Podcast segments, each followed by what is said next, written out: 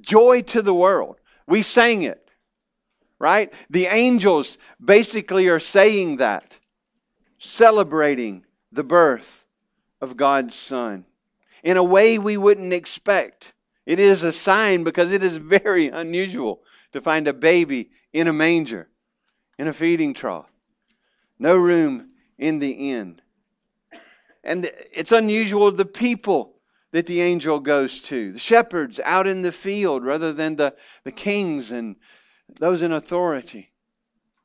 But the message is one of joy, celebration. I mean, the angels can't hold back the announcement, then they're all appearing in the sky and celebrating about this one who has come, who will bring joy to his people without fail. You were created for joy. You weren't created to walk around like you've been baptized in pickle juice. You were created for joy and great joy, not just a little dose of joy. God created us to have great joy. What is the chief end of man? To Yeah, to glorify God and to be bored by him forever.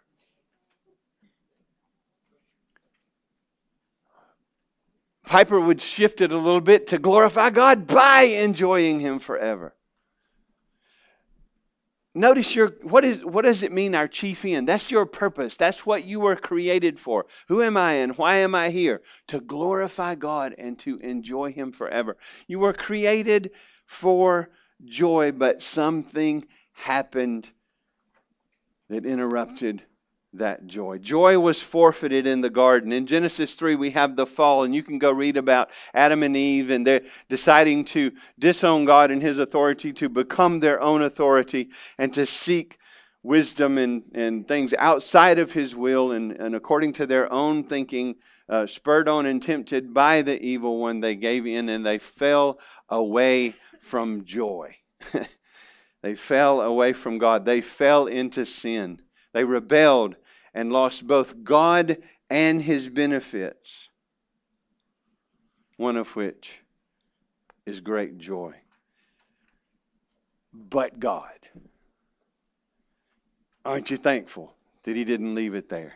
God didn't leave us there. He sent his son to deliver us, according to this text, and to bring us great joy, to restore us to joy rightly knowing God through Christ and enjoying His salvation should produce in our lives joyful celebration in Christ. And we're taking from, borrowing from the tradition of Advent. we there are typically four topics hope, peace, joy, and love. And Corey will preach, so pray for him. Corey will preach next, next week uh, on love. But we've looked at hope and we've looked at peace, and today from this text we'll, we'll look at joy and see that great joy is promised and delivered by the birth of Jesus Christ. Main point great joy is promised and delivered in the birth of God's Son, Jesus Christ. But look, the first point, we're looking at two verses set in context by the reading, verses 10 and 11, and the, the, the message of the angel. And we've already seen that they the angel has appeared, the angel of the Lord has appeared to shepherds out in the field, and the glory of the Lord is all around them. And the old King James says, I love this, they were sore afraid. They were so, they were so afraid it hurt. And you would be too. I mean, night after night, you're out in the field with these sheep and, and it's dark and it's just what it is. And all of a sudden, angels. But look first at the promise of joy in verse 10. The angel said to them, Fear not, for behold, I bring you good news of great joy that will be for all the people. Fear not. They always say that, don't they? You know why? They're kind of scary. If eh, you know, They, they, these angels, I mean, these, these shepherds were sore afraid for a reason. I mean, this is an awesome sight, and they don't know why they're there. I mean, did they come to just wipe them out? But the angels seeking to set them at rest, it says, Fear not, don't be afraid. Not, not in this way, not this terror. Because I didn't I came for to deliver good news to you. It says, The angel of the Lord appeared to them, and he said to them, Fear not, behold, I for behold, I bring you good news of great joy. I bring you good news of great joy. Maybe, maybe the, the, the, the, the adrenaline and the heart rate and the, the fear is beginning to, to, to quell a bit as the angel assures them that his presence is to bless them and not to destroy them. But he says to them, he says this, he says, I bring you good news of great joy. I find it interesting that the angels were the first ones to preach good news of the coming of Christ to shepherds in a field, and we have that recorded. But they say, this is good news of great joy. First of all, what is joy? Well, if you look up the word, it's gladness, cheerfulness, or I love this. It said a calm delight. It's a settled state. Biblical joy is a settled state of contentment confidence, and hope. It's a settled state of con- contentment, confidence, and hope. A, a settled enjoyment of God that's not dependent upon the circumstances. It's not that the feeling is all that different from what we know as earthly joy and happiness, but it's just, it has a different root, it has a different focus, and it goes deeper and is more abiding. Because, I mean, we all want joy, we all want to enjoy things, right? And sometimes we're raised in a legalistic environment and we think it's a sin to enjoy anything. You just ought to be dour until you die. But no, this angel said he's coming to bring a message about joy, about a message that will bring gladness and cheerfulness and, and a settled calm, delight and contentment, a confidence and hope that endures through the, the, the waves of the trials of this life. So, how do we get that? And there's a hint here. How do we get this joy that we want, this abiding joy, the joy that never leaves us if we grow in it, never leaving us as we believe God and apply His Word? But how we get that, it says this right, right here, and, and you might miss it. it. It would be easy to miss it. But He says, I bring you good news of great joy. And the construction there, the English uses that little word of to, to, to what we know as the possessive case, but it's used as far more than that in Greek. And sometimes it, the, the way things are put together, it's, it's showing us a result or, a, or a, a product of what came before. Something, something's going to be produced by something else. It's going to bring in something else. Kind of what's being com- conveyed here. The NIV gets it right, right? It says, I bring you good news, watch this, that will cause great joy for all the people. What causes the great joy is the good news that the angel is bringing. What, what, what causes the great joy to, to be there and to abide is an unchanging thing. It, it's the good news of Jesus Christ. And so, to the extent that God is our vision, that Christ is our vision, that we are staying calibrated to the gospel, we can walk in this abiding joy that the angel is talking about. The good news here, when believed, will cause great joy. And notice it doesn't just say joy, this is mega joy, great joy, this is big joy.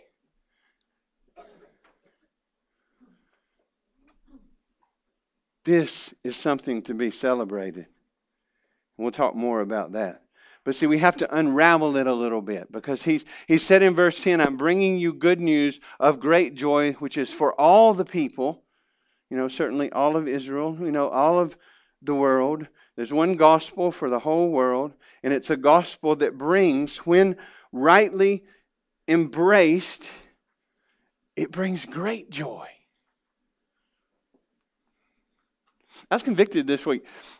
I so easily let life steal my great joy. I so easily let life get between me and Jesus. God is not my vision. My circumstances are my vision. And then I, you, you feel that grousing rising up, don't you? Maybe none of y'all can relate to that.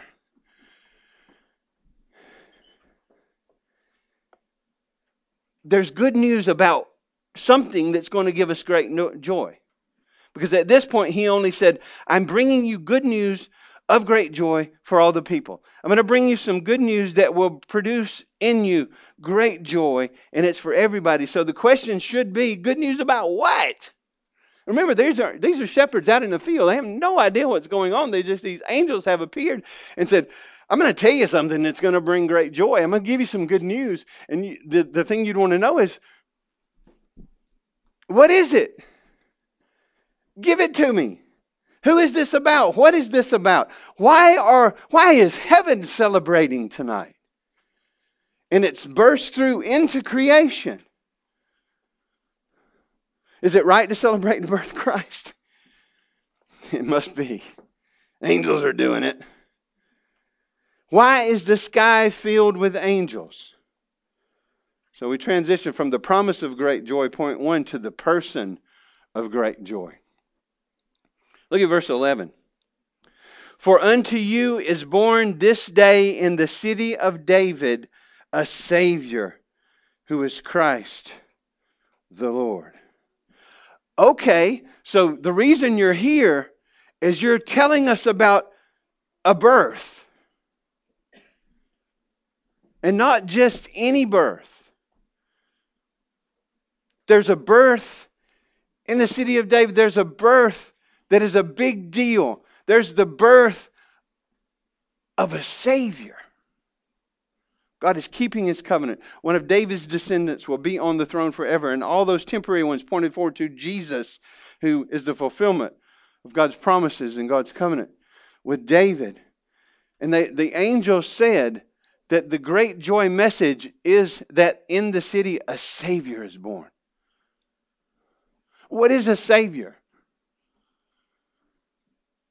It's one who delivers, one who rescues, one who comes to our aid in the midst of our trouble and delivers us. Remember Genesis 3, what we'd lost humankind in Adam falling into sin, rejecting God, being dead in sin and trespasses. All of our righteousness is filthy rags. We've broken every one of his commandments to shreds. We deserve nothing but rejection, wrath, separation from God. And yet there's one coming who is going to deliver us from that. And the angel is saying, That one who was coming has been born. The Savior, Jesus, who delivers the slaves of sin who were his enemy. He has been born. His very name means salvation. You know, Jesus' Hebrew name is Joshua.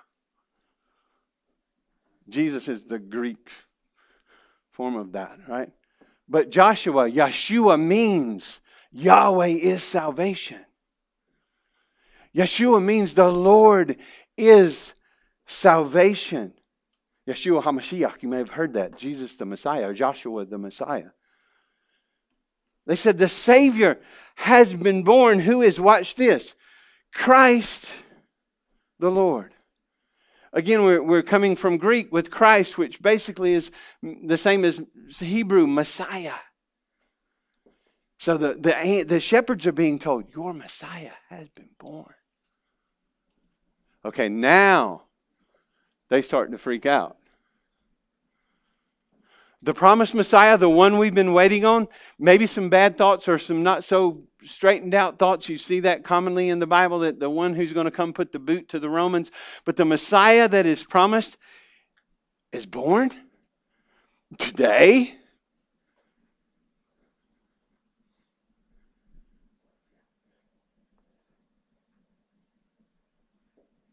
This, this one who was born in the city of David, who is a Savior, who is Christ the Lord. Greek word kurios used to translate the we've studied the tetragrammaton, Yahweh, the four four Hebrew consonants that make up the name of God. There's one who's been born in the city of David who is God and man, and he is, he is the Savior. He is the Messiah you have been hoping for and expecting is here tonight. And I think this joy starts to rise up in them.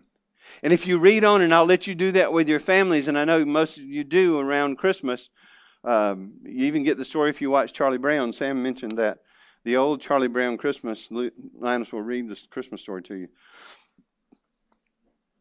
They go and see and they find and they find and they tell Mary and Joseph what the angels had told them, and everybody is encouraged that the one who, think about that, lying in that manger is the Lord.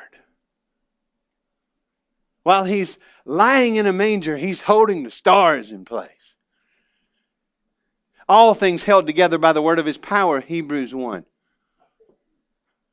This is a big deal and a big announcement. And God is showing out with his angels in the sky, lighting things up, saying, The one that you have been hoping for has come.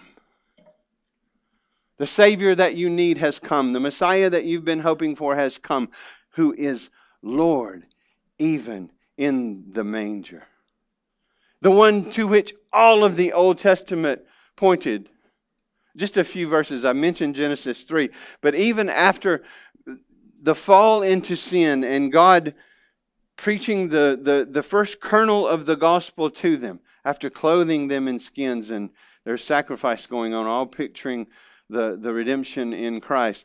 But in Genesis 3:15, God to the serpent basically says, I will put enmity between you and the woman, and between your offspring and her offspring. Now, watch. He, her offspring, the coming one, Jesus, he shall bruise or crush your head, and you shall bruise his heel. In the process of the Messiah who would come being injured, not killed forever, he rose from the grave, he would destroy the work of the evil one. So the gospel was even preached jack out of the box right after the fall in Genesis 3 by God, saying what he was going to accomplish in his son, in his covenant. Isaiah 7:14 I could quote so many scriptures but Isaiah 7:14 Therefore the Lord himself will give you a sign behold the virgin shall conceive and bear a son and she shall call his name Emmanuel the virgin. You know what the word for virgin means? Virgin. It's not simply just a young girl, it means virgin. And it's not why Mary questioned, How's this going to happen, Lord? Because, you know, no man has ever touched me.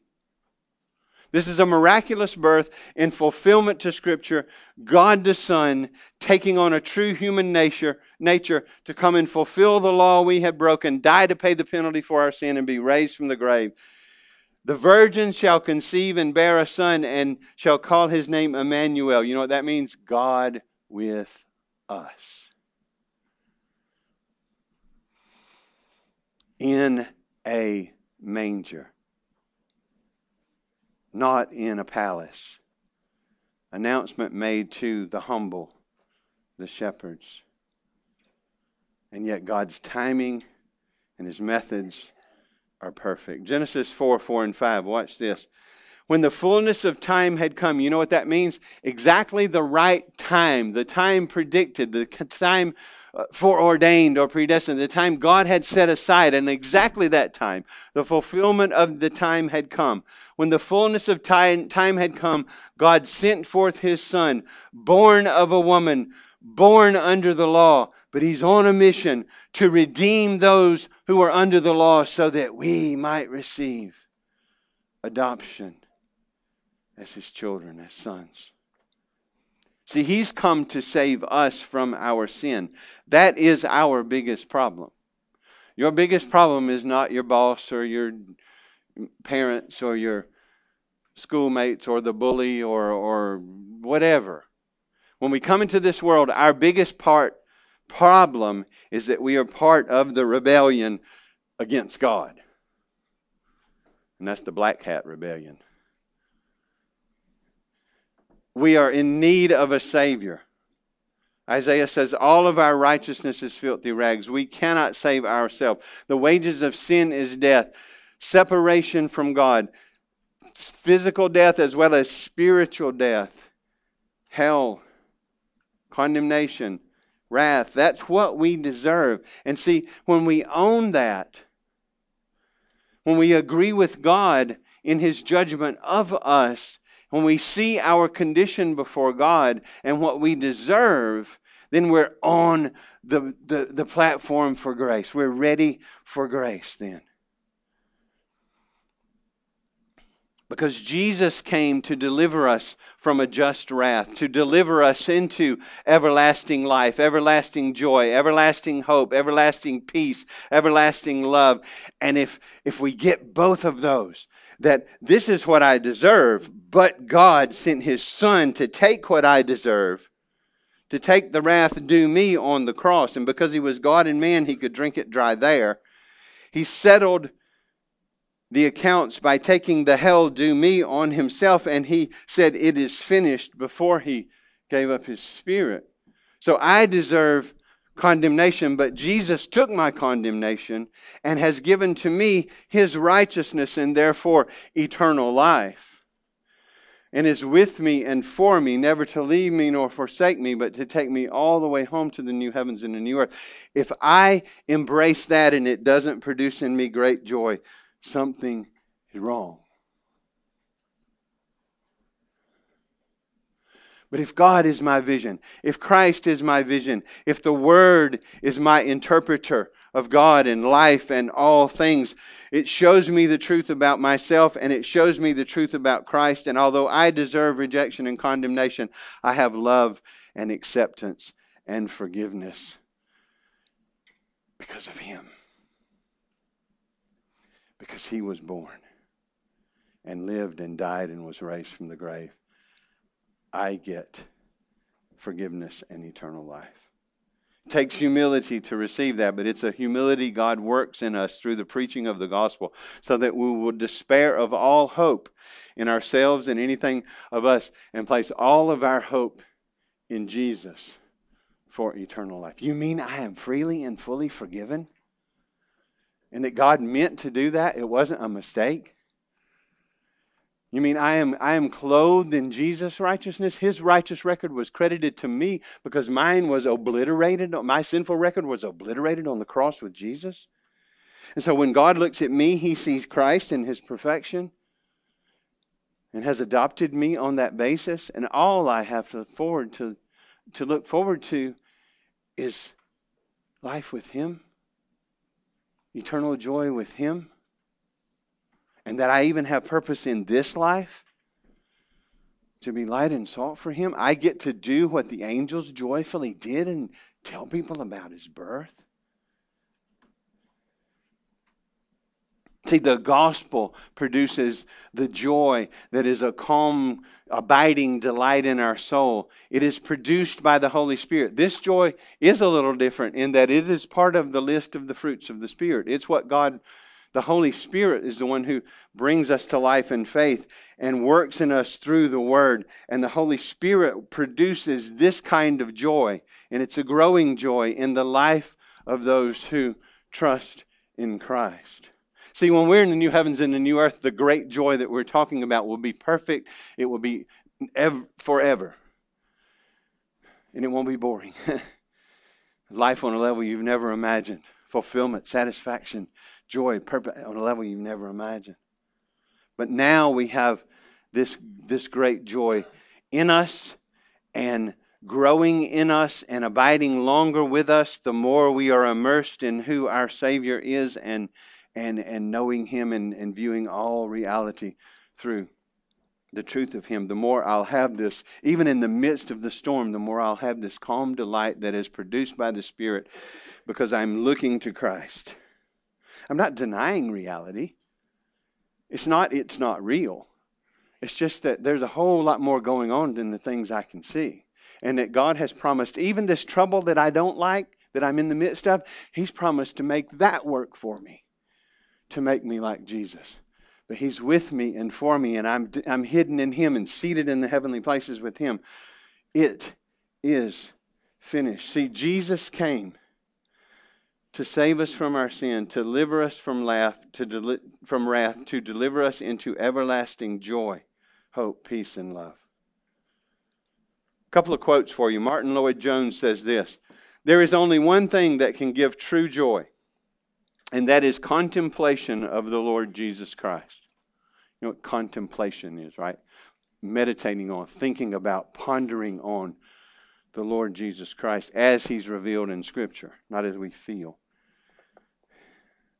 He satisfies my mind. He satisfies my emotions. He satisfies my every desire.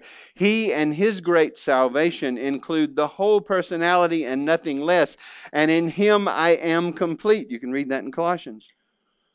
Joy, in other words, is the response and reaction of the soul to a knowledge of the Lord Jesus Christ. So, the great joy the angel said the message would bring is embraced and found through a knowledge of the Lord Jesus Christ. A knowing about him, yes, from how he's revealed in Scripture, but an embracing of him as my Savior, my deliverer, my Lord. Alfred Plummer says it this way Joy is that serene happiness. Now, listen, who among us does not want a serene happiness in our soul? There's something wrong with you if you don't. There's something wrong with me if I don't. I mean, I know some people seem to enjoy just being down and grumpy, but they've lost sight or don't have sight of Christ and who He is for them. Joy is that serene happiness which is the result of conscious, watch this, conscious union with God. What does that mean? Well, I'm in union with God in Christ, but I am conscious of it. I am it's in the forefront of my mind, the salvation that is mine is in Christ. Of conscious possession of eternal life, which raises us above the pain and sorrow and remorse. Notice he didn't say it makes all the pain and sorrow and remorse go away in this life. It rises us above them, helps us to put them in perspective, helps us to see them through the Lord Jesus Christ and what he has done for me. Listen, your default setting is to get up every morning and see this stuff as the most real circumstances, what you're going through. That's the most real thing. And if God loved me, He would change this. Because I could be happy if God would just, and I'm telling you, God has just in Jesus. You heard the old quote, I've said it before, maybe some of you hadn't heard it. Anonymous said, If you gave me God's power, you'd see how much I would change. But if you gave me His wisdom too, you would see how I left everything exactly the same. What I don't uh, not I don't need in order to be happy, I don't need a change in my circumstances. I'm preaching as much to me as I am to you. Please embrace this. Because Jesus is real with us. He said, "In this life you will have it easy." In this life you will have trouble. But don't worry, I'll take it away. Is that what he said? Nope. In this life you will have trouble, but be of good cheer, for I have overcome. See, my good cheer has to come from Him. The gospel needs to raise me above my circumstances and help me see, as hard and painful as it is, how there's a God orchestrating all this for His glory and promises to work it out for my good. So that I can walk in His peace, in His hope, in His joy, in His love. I can have great joy in the midst of intense suffering if my focus is in the right place. Remember, biblical joy is a calm delight in the soul that is produced by the Spirit as we look to and trust in Christ. It says nothing about how as things change. And and I just want to be real with you because sometimes the holidays are some of the hardest days for people. Because we miss people.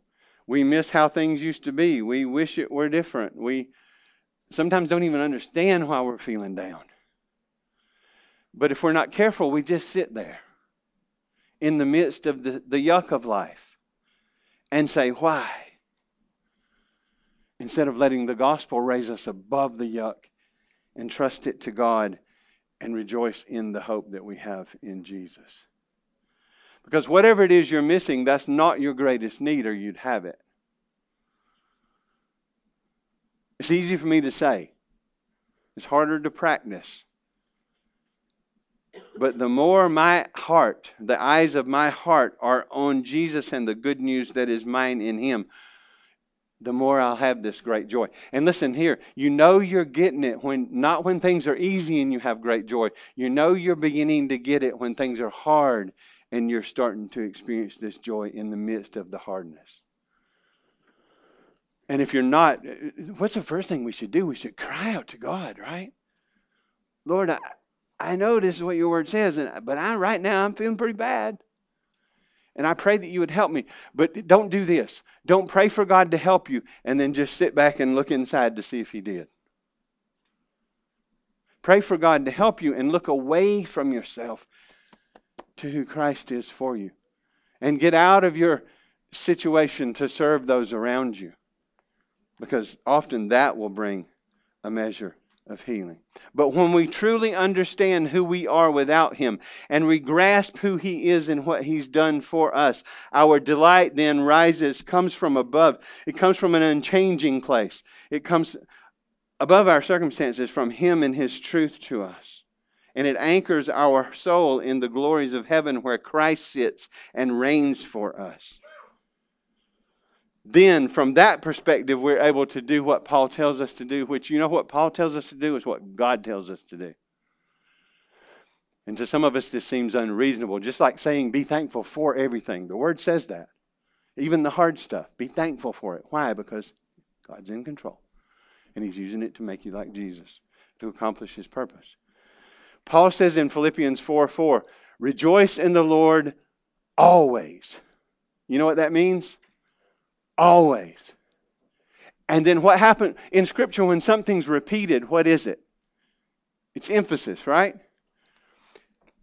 Rejoice in the Lord always. And again, I will say, rejoice. Have joy.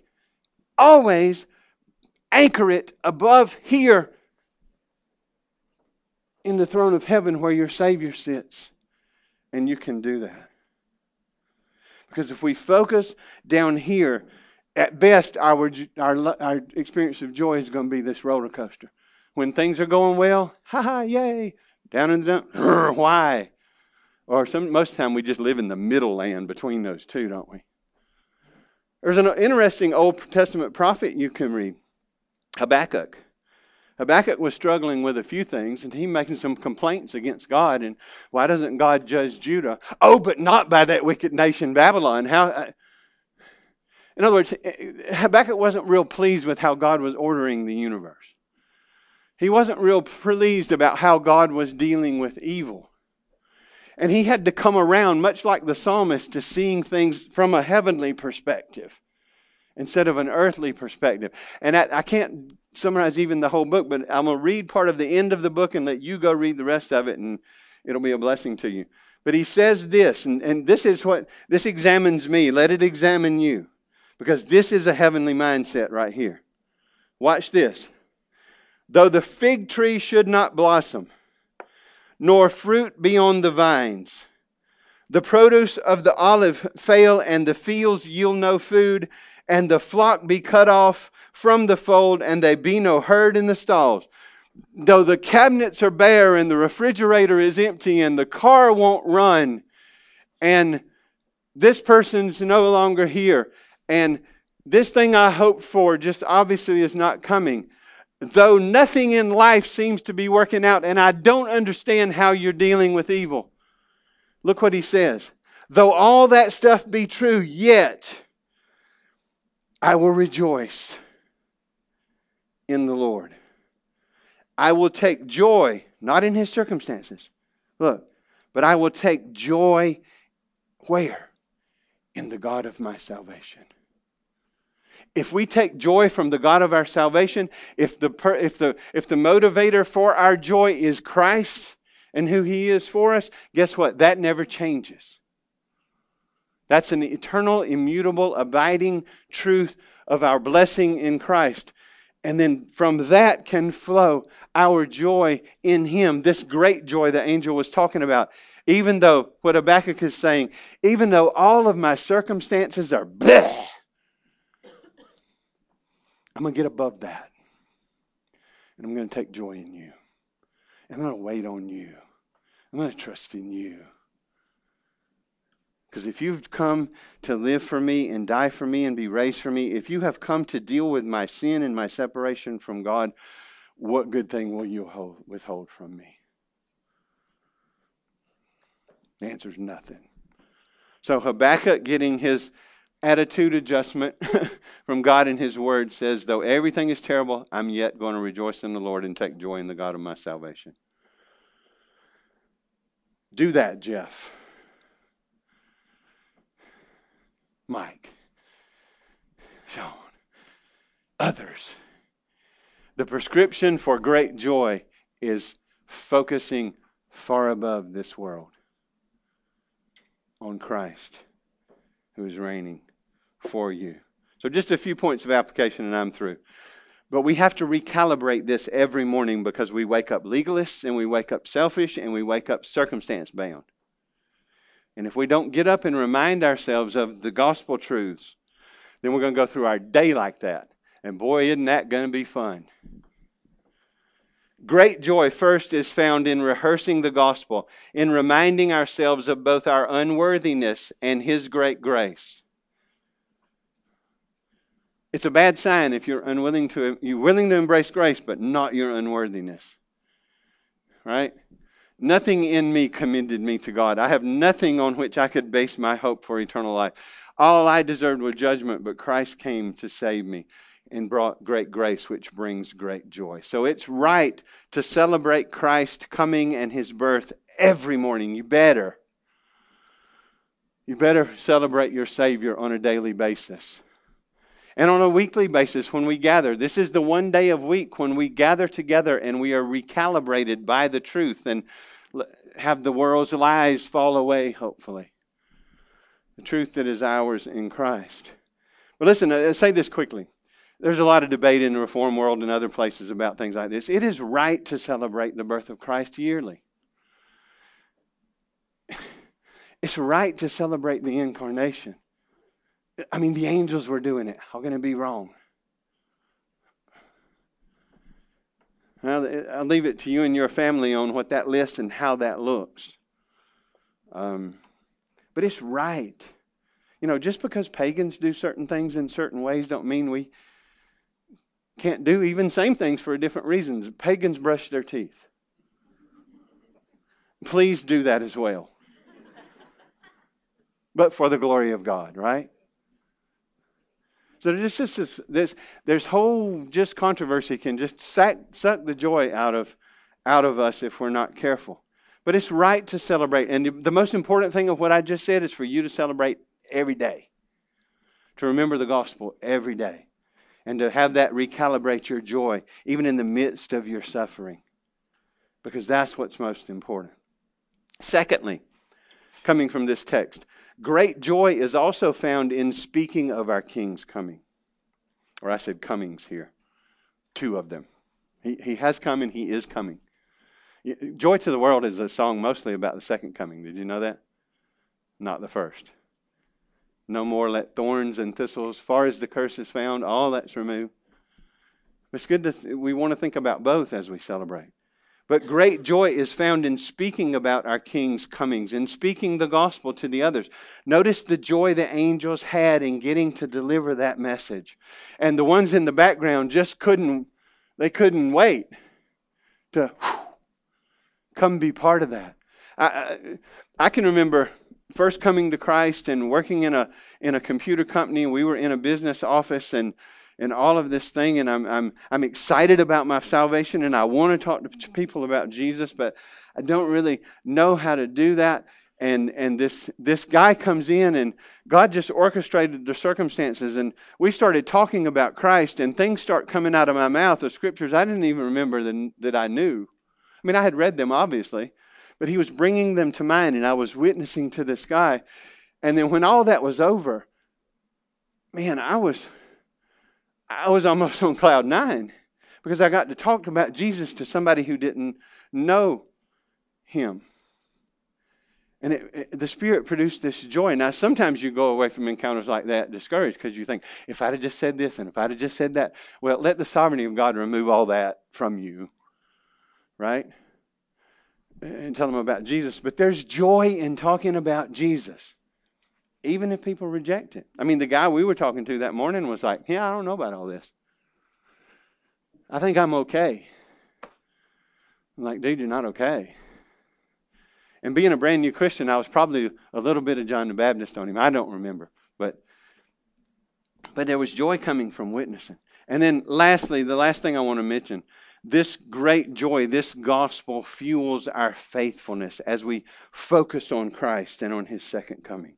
I mean, Peter talks about that. Since all this stuff's going to be burned up, what kind of people in holiness and godliness ought we to be? So, hoping in his second coming fuels our faithfulness.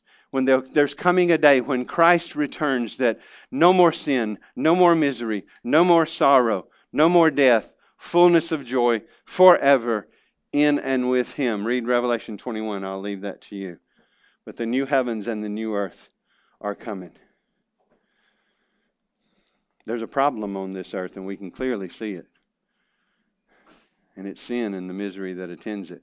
And someday that's going to be removed, and we'll have a king, one king from shore to shore, and we'll all delight for it to be so. The knowledge of the Lord will cover the earth as the waters cover the sea. The glory of the Lord will cover the earth.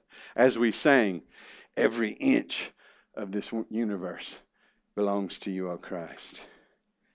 For through you and for you it was made.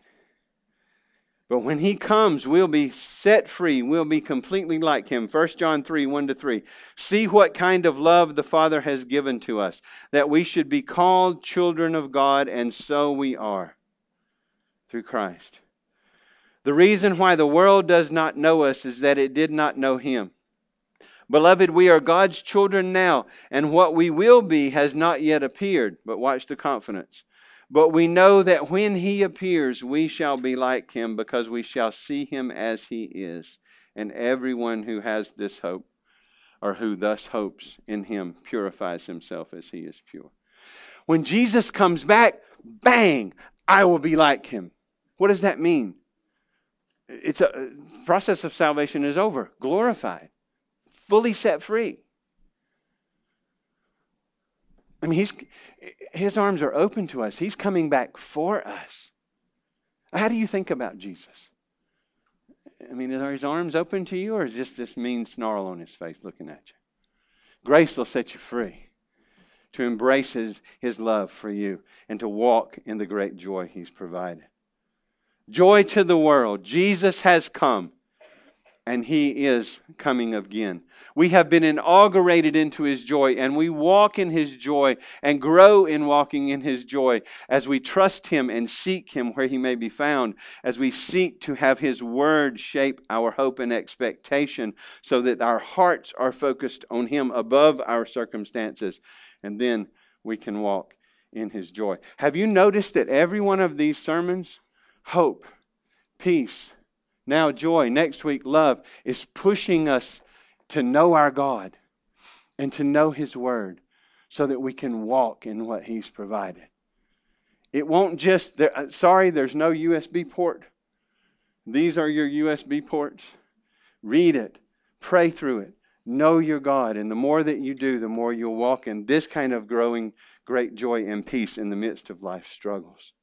But we have much to celebrate in his first coming and to anticipate in his second coming because he has died for our sins according to the scriptures. He was buried and he was raised the third day from the dead, proving the gospel's true. He has ascended and is reigning for his church to see the gospel go to the ends of the earth. And he's coming back someday to receive us unto himself. And as we sang, let earth receive her king because he is the king of joy. To live is Christ. Let's pray. Lord, we praise you this morning that you have solved our greatest dilemma, that you are our salvation, that you have delivered us. You did not wait for us to deliver ourselves. We could not. You sent your Son at just the right time, born of a woman, born under your law, to fully and completely keep that law, not because he needed to, but because we needed that perfect record. And then he died and paid the penalty for our sins, suffered the wrath we deserve and drank that cup dry and was raised on the third day, giving salvation freely to those who will receive him. Help us to not only receive Christ, but to walk with Christ and to keep our hearts focused on Christ, to live above our circumstances, with the gospel being our glasses, with you being our vision, seeing everything through the grace that is ours in Christ. So help us to walk in this great joy that you've provided. And Lord, we can't do it alone. So help us not to isolate when we're struggling, but to seek out community. And help us to encourage one another and strengthen one another and pray with and for one another and help one another to keep our hearts fixed on you and to grow in walking in this joy that you have provided. Thank you. Thank you for your salvation in Christ. Save and sanctify your people. It is in Jesus' name that we pray. Amen.